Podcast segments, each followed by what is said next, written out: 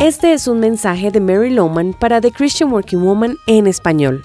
Sabes, es posible tener un trabajo que realmente detestas. ¿Qué dejarías mañana mismo porque sientes que estás en una cárcel? Has invertido tiempo, tienes algunos beneficios y necesitas el dinero, pero odias ese trabajo. Puedo comprender esos sentimientos porque tuve uno o dos trabajos donde así me sentía. Sin embargo, Pablo escribió en Filipenses en la Biblia diciendo, He aprendido a estar satisfecho en cualquier situación en que me encuentre. Sé lo que es vivir en la pobreza y lo que es vivir en la abundancia. He aprendido a vivir en todas y cada una de las circunstancias, tanto a quedar saciado como a pasar hambre, a tener de sobra como a sufrir escasez. Todo lo puedo en Cristo que me fortalece. Entonces, esta semana quiero hablar de cómo estar contento en un trabajo que odias. Si logras aprender el secreto que aprendió Pablo, no tendrás nada que perder.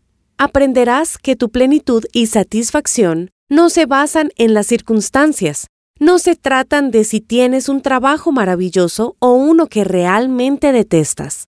Ten presente que Pablo tuvo que aprender la técnica de estar contento, y también lo debemos aprender nosotros. ¿Estás dispuesto a matricularte en Contentamiento 101 y aprender cómo encontrar contentamiento aún en tu trabajo? Aquí es donde todo comienza. Pero antes debes tener disposición porque sin ella no vas a aprender. No permitirás que Dios cambie y renueve tu corazón si insistes en decir, odio este trabajo, y rehusas cambiar tu actitud. Lo primero que debes hacer es entregar tus derechos. La mayoría de nosotros pensamos, no merezco este trabajo o merezco tener un trabajo que me haga sentir pleno.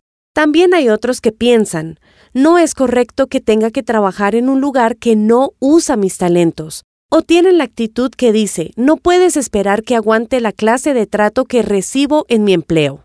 Todas estas expresiones son parte de nuestra naturaleza humana alimentada por nuestra sociedad humanística que enseña que tenemos derechos.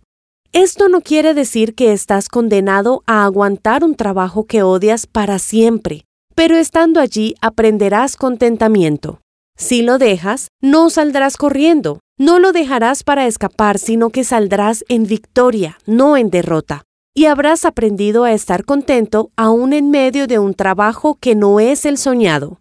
Piensa en esto y acompáñame de nuevo en el episodio de mañana. Encontrarás copias de este devocional en la página web de christianworkingwoman.org y en español por su presencia radio.com. Búscanos también en tu plataforma digital favorita. Estamos como The Christian Working Woman en español. Gracias por escucharnos. Les habló Annie Sánchez.